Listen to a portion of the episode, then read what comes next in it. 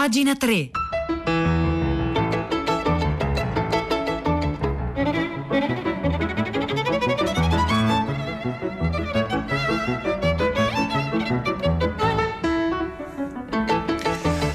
Buongiorno, un caro saluto da Edoardo Camurri e benvenuti a questa nuova puntata di Pagina 3, la nostra rassegna stampa delle pagine culturali dei quotidiani, delle riviste, del web. Sono le 9:02 di oggi, lunedì 18 gennaio, e noi iniziamo immediatamente la nostra rassegna stampa, già ve lo dico, proponendo questa domanda a tutti voi che ci state ascoltando al 335 5634 296, cioè quale battaglia culturale vorreste intraprendere? Quindi la nostra rassegna stampa si costruisce attorno a questa questione importante, insomma è decisiva. Allora iniziamo subito con una battaglia che uno non si aspetterebbe, no? La troviamo raccontata, una battaglia che ha avuto poi, come dire, alcune conseguenze piuttosto diverse rispetto alle premesse, quello che in filosofia si chiama eterogenesi dei fini, no? E viene raccontata su Internazionale in edicola, Internazionale di questa settimana, da Aleksander Kaczorowski. Aleksander Kaczorowski è uno scrittore, un traduttore polacco ed è un grande esperto della figura di Bohumil Hrabal, uno dei più importanti scrittori del Novecento boemo, l'autore di Osservatorio D'Inghilterra, oppure insomma tanto per dire uno dei suoi meravigliosi libri. E qui poi in questo articolo di Aleksander Kaczorowski che troviamo su Internazionale, Hrabal ha un ruolo. Il titolo dell'articolo di Aleksander Kaczorowski è "Quando il comunismo era psichedelico". Ecco, noi la grande battaglia psichedelica, la lotta culturale, no, per un ampliamento della coscienza, dell'intelligenza, delle sensazioni, delle emozioni, eccetera. Ecco, viene raccontata da Kaczorowski con la storia, no, della psichedelia comunista durante gli anni della Cecoslovacchia, ed è una storia affascinante in cui interviene anche quella eterogenesi dei fini di cui parlavamo poc'anzi. Ma vediamo cosa scrive Kaczorowski su Internazionale. Nell'autunno del 1952, proprio quando il leader dell'Unione Sovietica, Stalin, sospettoso fino alla paranoia, scatenava un'epurazione dei medici del Cremlino accusati di complottare contro la sua vita, alcuni giovani psichiatri praghesi assumevano per la prima volta la misteriosa sostanza arrivata da un laboratorio di Basilea. Così cominciò l'avventura cecoslovacca dell'LSD. La sostanza era arrivata a Praga in modo assolutamente legale, con un pacco standard spedito dalla casa farmaceutica Sandoz all'indirizzo del dottor Jiří Roubíček, professore associato della facoltà di psichiatria all'Università di Medicina di Praga.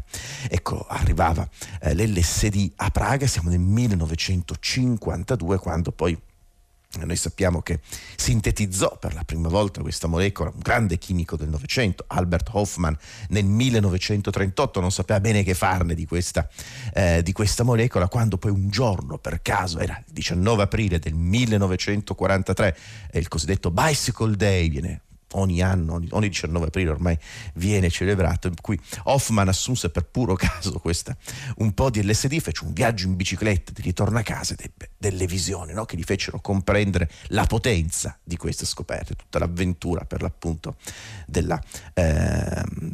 quello che noi oggi ormai chiamiamo rinascimento psichedelico. Nacque appunto dopo quella ritorno in bicicletta a casa di Hofmann.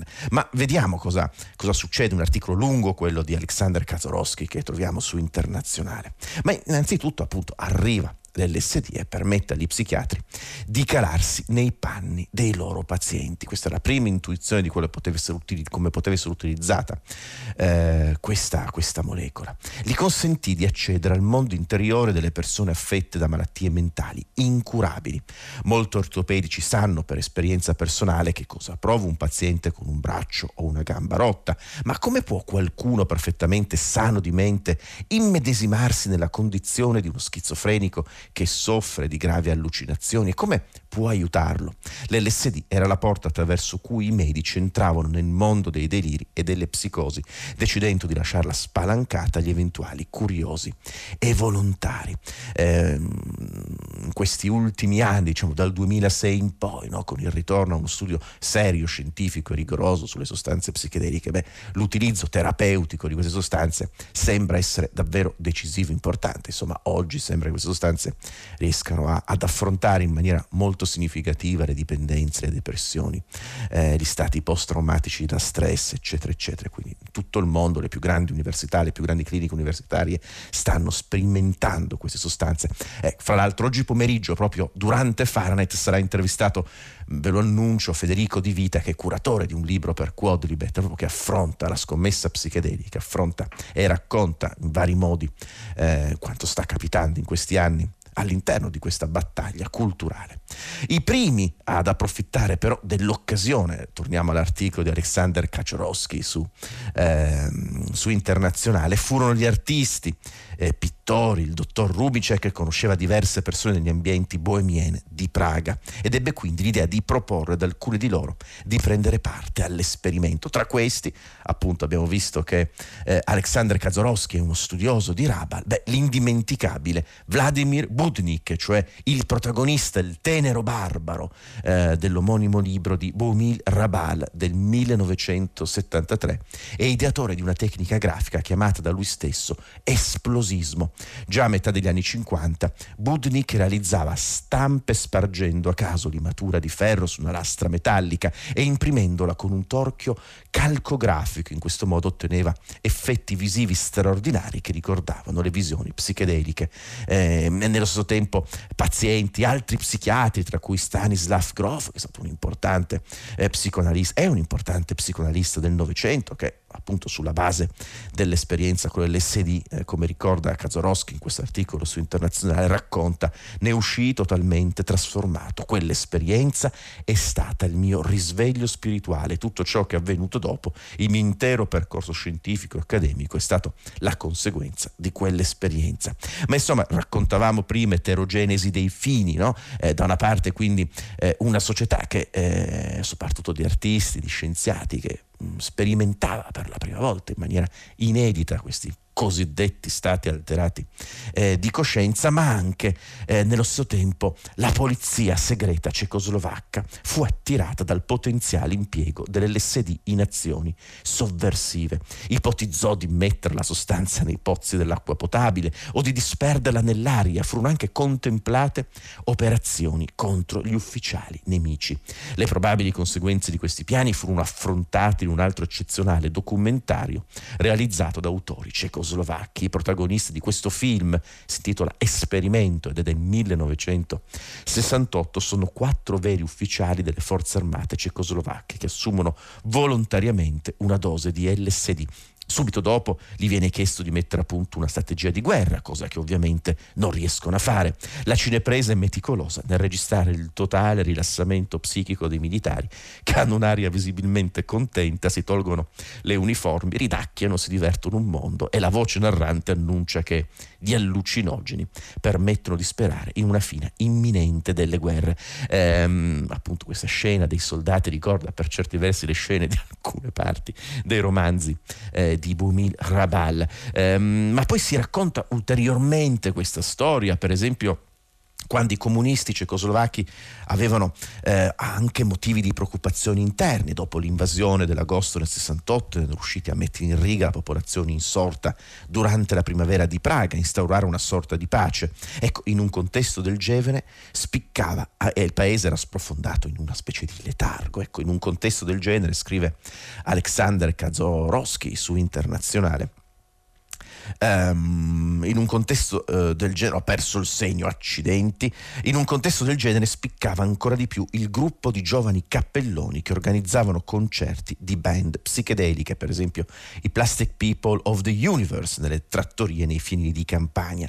All'inizio degli anni 70 quei ragazzi e ragazze avevano un accesso all'LSD molto più facile rispetto ai loro coetanei nordamericani. Nell'arco di una decina di mesi l'elitaria sottocultura praghese si trasformò in un un movimento che ebbe un profondo impatto sui giovani di tutto il paese. Le autorità risposero con una repressione brutale, punendo il consumo di tutte le sostanze stupefacenti tranne l'alcol e il tabacco. I musicisti dei Plastic People furono incarcerati e la petizione in loro difesa lanciata dal drammaturgo Václav Havel segnò l'inizio del più famoso movimento dissidente cecoslovacco, cioè Carta 77. Queste sono alcune delle storie che ci racconta Aleksander Kaczorowski su Internazionale a proposito di questa battaglia culturale che ebbe effetti importanti, lo abbiamo visto per esempio anche sulla liberazione dal comunismo cecoslovacco. E oggi, se volete, al 335 5634 296 raccontateci, scriveteci qual è la battaglia culturale che oggi voi vorreste intraprendere.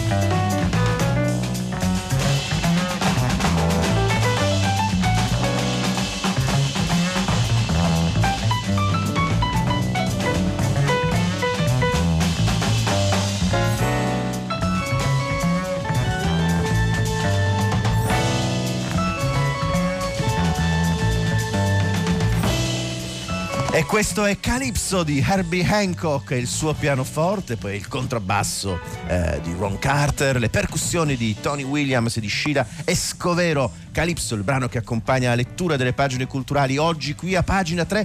Qual è la battaglia culturale che vorreste intraprendere? Beh, arrivano molti messaggi. Martino scrive: battaglia per l'uso del congiuntivo, spero che va bene. Così scrive ironicamente Martino, spero che vada bene, noi lo correggiamo. La mia battaglia personale per affermare il mio essere autentico contro l'apparire, scrive Lucia. Antonio invece contesta e fa una specie di meta battaglia culturale. Buongiorno, dice, grazie. Siccome il termine battaglia culturale mi fa orrore, io farei una battaglia culturale contro le battaglie culturali. Già, insomma, anche questo potrebbe essere interessante, ma io so che è collegato Pietro del Soldà. Buongiorno Pietro. Ciao Edoardo, buongiorno a te e agli ascoltatori di Pagina 3. Allora, posso chiederti quale battaglia culturale tu faresti? Guarda, io direi che già stamattina ne intraprendiamo una, perché parleremo male di vaccini, non è male, a tutta vita certo. Ne parla. Parlando di vaccini affronteremo il nodo che diventerà centrale anche nel futuro alla luce di questa esperienza, il rapporto tra pubblico e privato che è emerso tra le tante telefonate di stamattina. Siamo tutti appesi per quanto riguarda la distribuzione di vaccini, i poteri pubblici dei singoli stati e dell'Europa intera alla capacità di fornitura di un'azienda privata che è Pfizer, BioNTech Pfizer in questo caso, e molta preoccupazione nei nostri ascoltatori sul taglio che è raccontato dai giornali delle dosi per la prossima settimana, anche se poi Pfizer riassicura che verremo compensati. C'è molto da chiedere, molto da capire anche sulla dipendenza inevitabile forse in questo periodo dalla capacità produttiva di un'impresa, anche se si parla della sopravvivenza dei cittadini, quindi della tenuta dell'assetto pubblico, degli stati. Entreremo dunque dentro a piene mani in questa storia, facendoci spiegare esattamente come stanno le cose e se, per esempio, come dice un ascoltatore stamattina, l'Europa potrebbe fare ancora di più di quel che ha fatto sin qui per i vaccini, non solo fare un piano d'acquisto generale, ma magari un giorno anche finanziare la ricerca, produrli in proprio. Oggi non si può perché la sanità è di competenza dei singoli stati membri, però magari le cose in futuro cambieranno. A te Edoardo. Ciao. Grazie Pietro del Soldà e buon lavoro a te e a tutta la redazione di Tutta la città ne parla alle 10 su Radio 3. Noi continuiamo la nostra rassegna stampa qui a Pagina 3, parliamo di battaglie culturali, ne andiamo a recuperare una del 1945 sul sito Pangea.news ed è una battaglia culturale iniziata da Elio Vittorini a cui poi rispose grande filosofo del Novecento europeo che fu Giorgio Colli, che poi tra l'altro appunto 2 giorni fa, il 16 gennaio del 1917, era proprio l'anniversario della nascita di Giorgio Colli. Bene, su Pangea.news Giorgio Colli risponde a Elio Vittorini, no? Che su Il Politecnico parlava per l'appunto, in un articolo uscito il 29 settembre del 45, di dell'esigenza di una cultura che non consoli dalle sofferenze, ma una cultura che protegga dalle sofferenze, che le combatta e le elimini.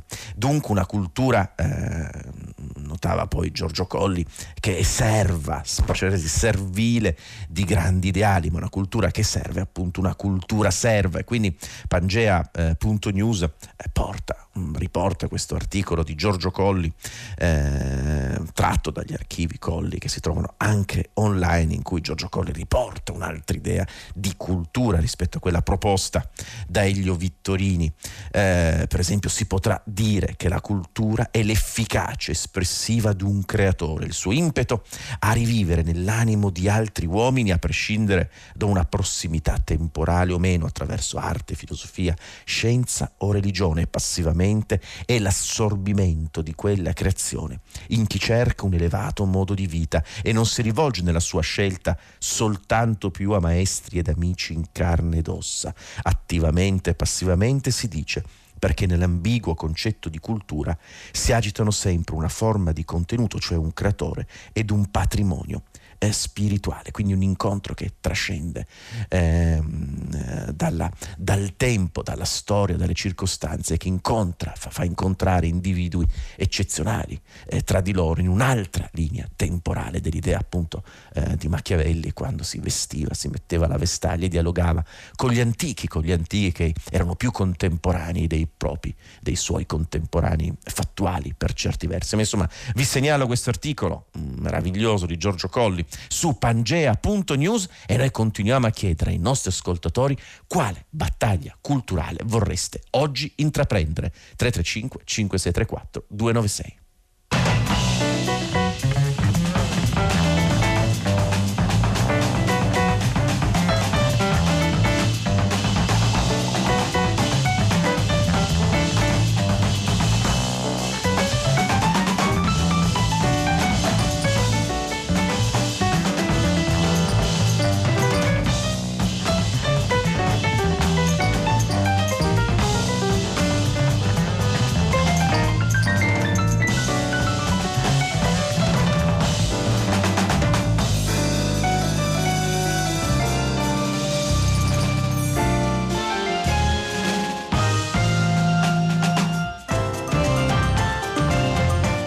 Arrivano messaggi qui al 335 5634 296 che hanno lo stesso ritmo del Calypso di Herbie Hancock, il brano che stiamo ascoltando questa mattina a Pagina 3. La cultura del primato del bene comune su quello individuale, scrive Armando da Grosseto a proposito di battaglie culturali che vorremmo intraprendere. Giuliano da Cremona: vorrei diffondere la cultura scientifica, che in Italia è considerata come la Cenerentola fin dai tempi di Gentile, le conseguenze sono sotto i nostri occhi. Giusto, una battaglia culturale per restituire la città ai bambini. E ancora scrive Nicoletta: la mia battaglia, apertura immediata, tempestiva e fulminea delle biblioteche. Ed è proprio questo il tema, questa battaglia culturale di cui stiamo per parlare ora qui a Pagina 3, andando sulla Stampa di oggi, che pubblica un intervento bello, appassionato, di Alessandro Barbero, intitolato I paradossi delle biblioteche proibite, dove entrano soltanto pochi eletti. Milioni di persone in Italia, ricercatori, docenti, studenti, ne avrebbero bisogno per poter fare il loro lavoro, ma l'impressione è che non si preoccupi affatto di tutto questo. Moltissime biblioteche sono aperte soltanto per il prestito, scrive Alessandro Barbero sulla Stampa. Si scrive: richiedendo un libro si riceve un appuntamento per andarla a ritirare, e temo che molti direttori di biblioteca possono avere la sensazione che così in fondo la biblioteca assolve alle sue funzioni, ma non è così. E non solo perché che in realtà la maggior parte dei lavori che gli studiosi utilizzano sono pubblicati come articoli in riviste scientifiche. Il fatto è che in tempi normali uno studioso passa tutto il giorno in biblioteca e per l'appunto, scrive Alessandro Barbero, cercando articoli, trovandone uno che ti dà una nota, un riferimento bibliografico, un altro articolo che non si conosceva, che quindi si va a recuperare in quello stesso momento, ed è proprio questa la ricerca e la formazione intellettuale.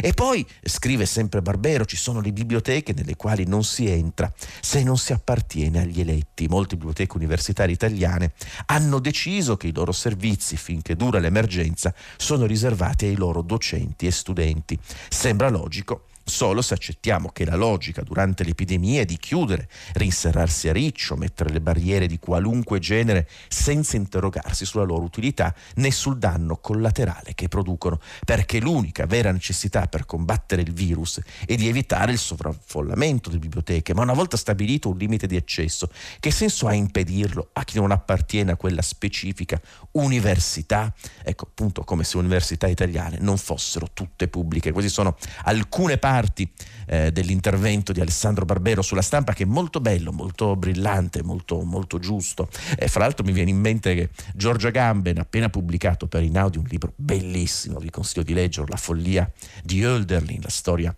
di questo grande poeta tedesco, la cronaca di una vita abitante. Il libro, questa cronaca, questa indagine su Hölderlin si conclude con una nota dell'autore, si trova alla fine della bibliografia, dove Agamben scrive: l'impossibilità tuttora perdurante di svolgere ricerca nelle biblioteche, mentre è possibile accedere liberamente ai supermercati, non ha permesso di individuare e precisare tutte le fonti che si sarebbe voluto includere, in particolare per le illustrazioni. Questa nascosta nota di Agamben all'interno del suo libro dedicato a Hölderlin racconta un po' il mondo e la battaglia culturale di cui ci ha parlato Alessandro Barbero sulla Stampa.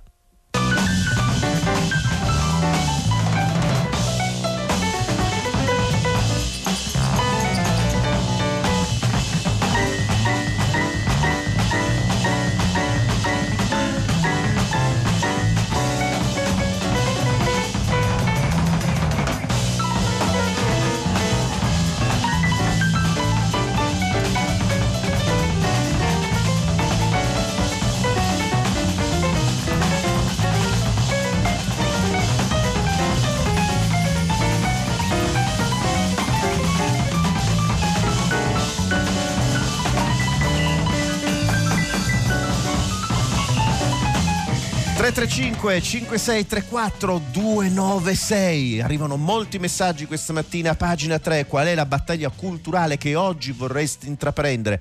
Quella a favore dell'eutanasia, ci scrive Ornella dalla provincia di Lecco. L'abolizione della pubblicità, scrive un'ascoltatrice, un ascoltatore che non firma il suo messaggio, d'altronde non voleva fare pubblicità a se stesso. Un altro messaggio: una battaglia culturale per far capire che i lavori culturali sono appunto lavori. Questo paese considera la cultura un'attività irrilevante che non deve costare allo Stato né remunerare chi se ne occupa, che dovrebbe vivere di passione, scrive questa ascoltatrice o questo ascoltatore. Oggi su Domani troviamo invece un intervento di un economista importante, Pier Giorgio Ardeni, che ci parla di un'altra battaglia culturale che in qualche misura si ricollega alla battaglia culturale raccontata da un nostro ascoltatore quando diceva la cultura scientifica in Italia. Scrive Pier Giorgio Ardeni su Domani: così gli allevamenti intensivi diventano laboratori delle pandemie. Ed è un'analisi molto dura sul fatto che le malattie come appunto il SARS-CoV-2, questo virus, il SARS-CoV-2 che genera il Covid-19, nascano dagli allevamenti intensivi, nascono dal fatto e che molte altre malattie come questa epidemia che stiamo affrontando arrivino da una sbagliata gestione degli allevamenti animali, da una promiscuità eccessiva, e quindi una battaglia culturale per superare questo paradigma anche in nome per l'appunto di quella salute. L'articolo di Pier Giorgio Ardeni che leggiamo su Domani è davvero pieno di considerazioni importanti. Gli impianti affollati da centinaia di migliaia di animali divengono laboratori concentrati di mutazioni virali e il passo verso la generazione di nuovi agenti patogeni per gli umani è brevissimo. è un modello distorto di produzione di massa, necessaria, si dice, per soddisfare la domanda di milioni di esseri umani, ma concentrati in poche aziende, e in cui la popolazione animale mondiale è oggi 3 volte quella umana, e noi non siamo certo pochi. Oggi sappiamo che non avremmo mai avuto l'influenza, il vaiolo e il morbillo se non avessimo mai allevato animali, e sono le condizioni in cui questi animali vengono allevati che oggi causano la moltiplicazione degli agenti patogeni. Così, questo è uno dei punti centrali di una riflessione molto più ampia che Pier Giorgio Ardeni oggi pubblica su Domani.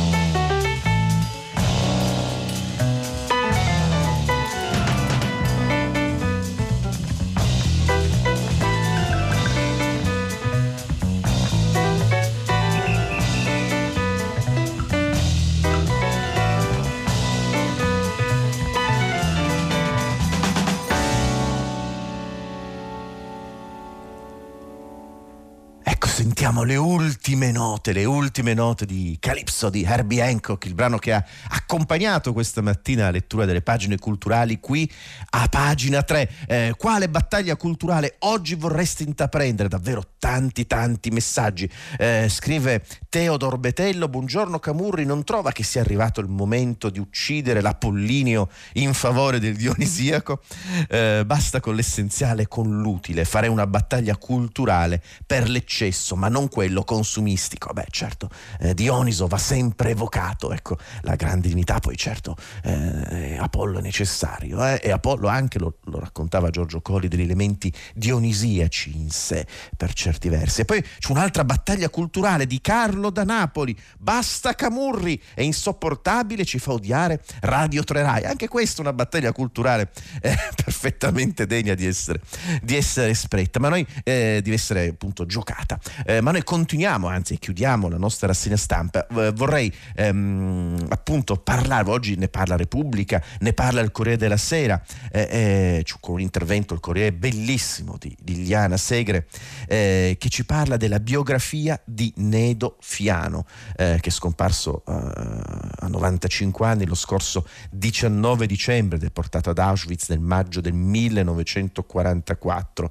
Il figlio Emanuele Fiano ha dedicato al padre proprio una storia, una biografia, un'uscita Domani per PM, e Liliana Segre pubblica su Corriere della Sera un racconto struggente della figura di Nedo Fiano. Quando ormai 30 anni fa, scrive Liliana Segre sul Corriere, decisi di raccontare la mia esperienza di giovanissima deportata ad Auschwitz, molte scuole di tutta Italia cominciarono a invitarmi per ascoltare la mia testimonianza. Quasi in ogni luogo ero stata preceduta da Nedo Fiano, il padre dell'autore, al quale fin dal bellissimo titolo Il profumo di mio padre è dedicato questo libro, appunto in uscita Domani per PM. Nedo era alto, bello, vigoroso, vulcanico, estroverso, riportava con esattezza i fatti, le situazioni, i personaggi della tragedia che aveva attraversato, ma li impersonava come un attore consumato. Alzava la voce, la riduceva a un sussurro, si commuoveva e piangeva sulla sorte sua e di tutta la sua famiglia assassinata dai nazisti. E da qui in poi la storia, la testimonianza di importante, necessaria e fondamentale di Nedo Fiano. Ma insomma, con questo articolo finisce oggi la rassegna stampa di Pagina 3, insieme a Luciano Panici alla console, ad Angela Landini in redazione, a Cristiana Castellotti, a Maria Chiara Beranec alla cura e alla regia oggi di Pagina 3. Vi do appuntamento con me, con Edoardo Camurri, domani mattina alle 9 come sempre. Grazie.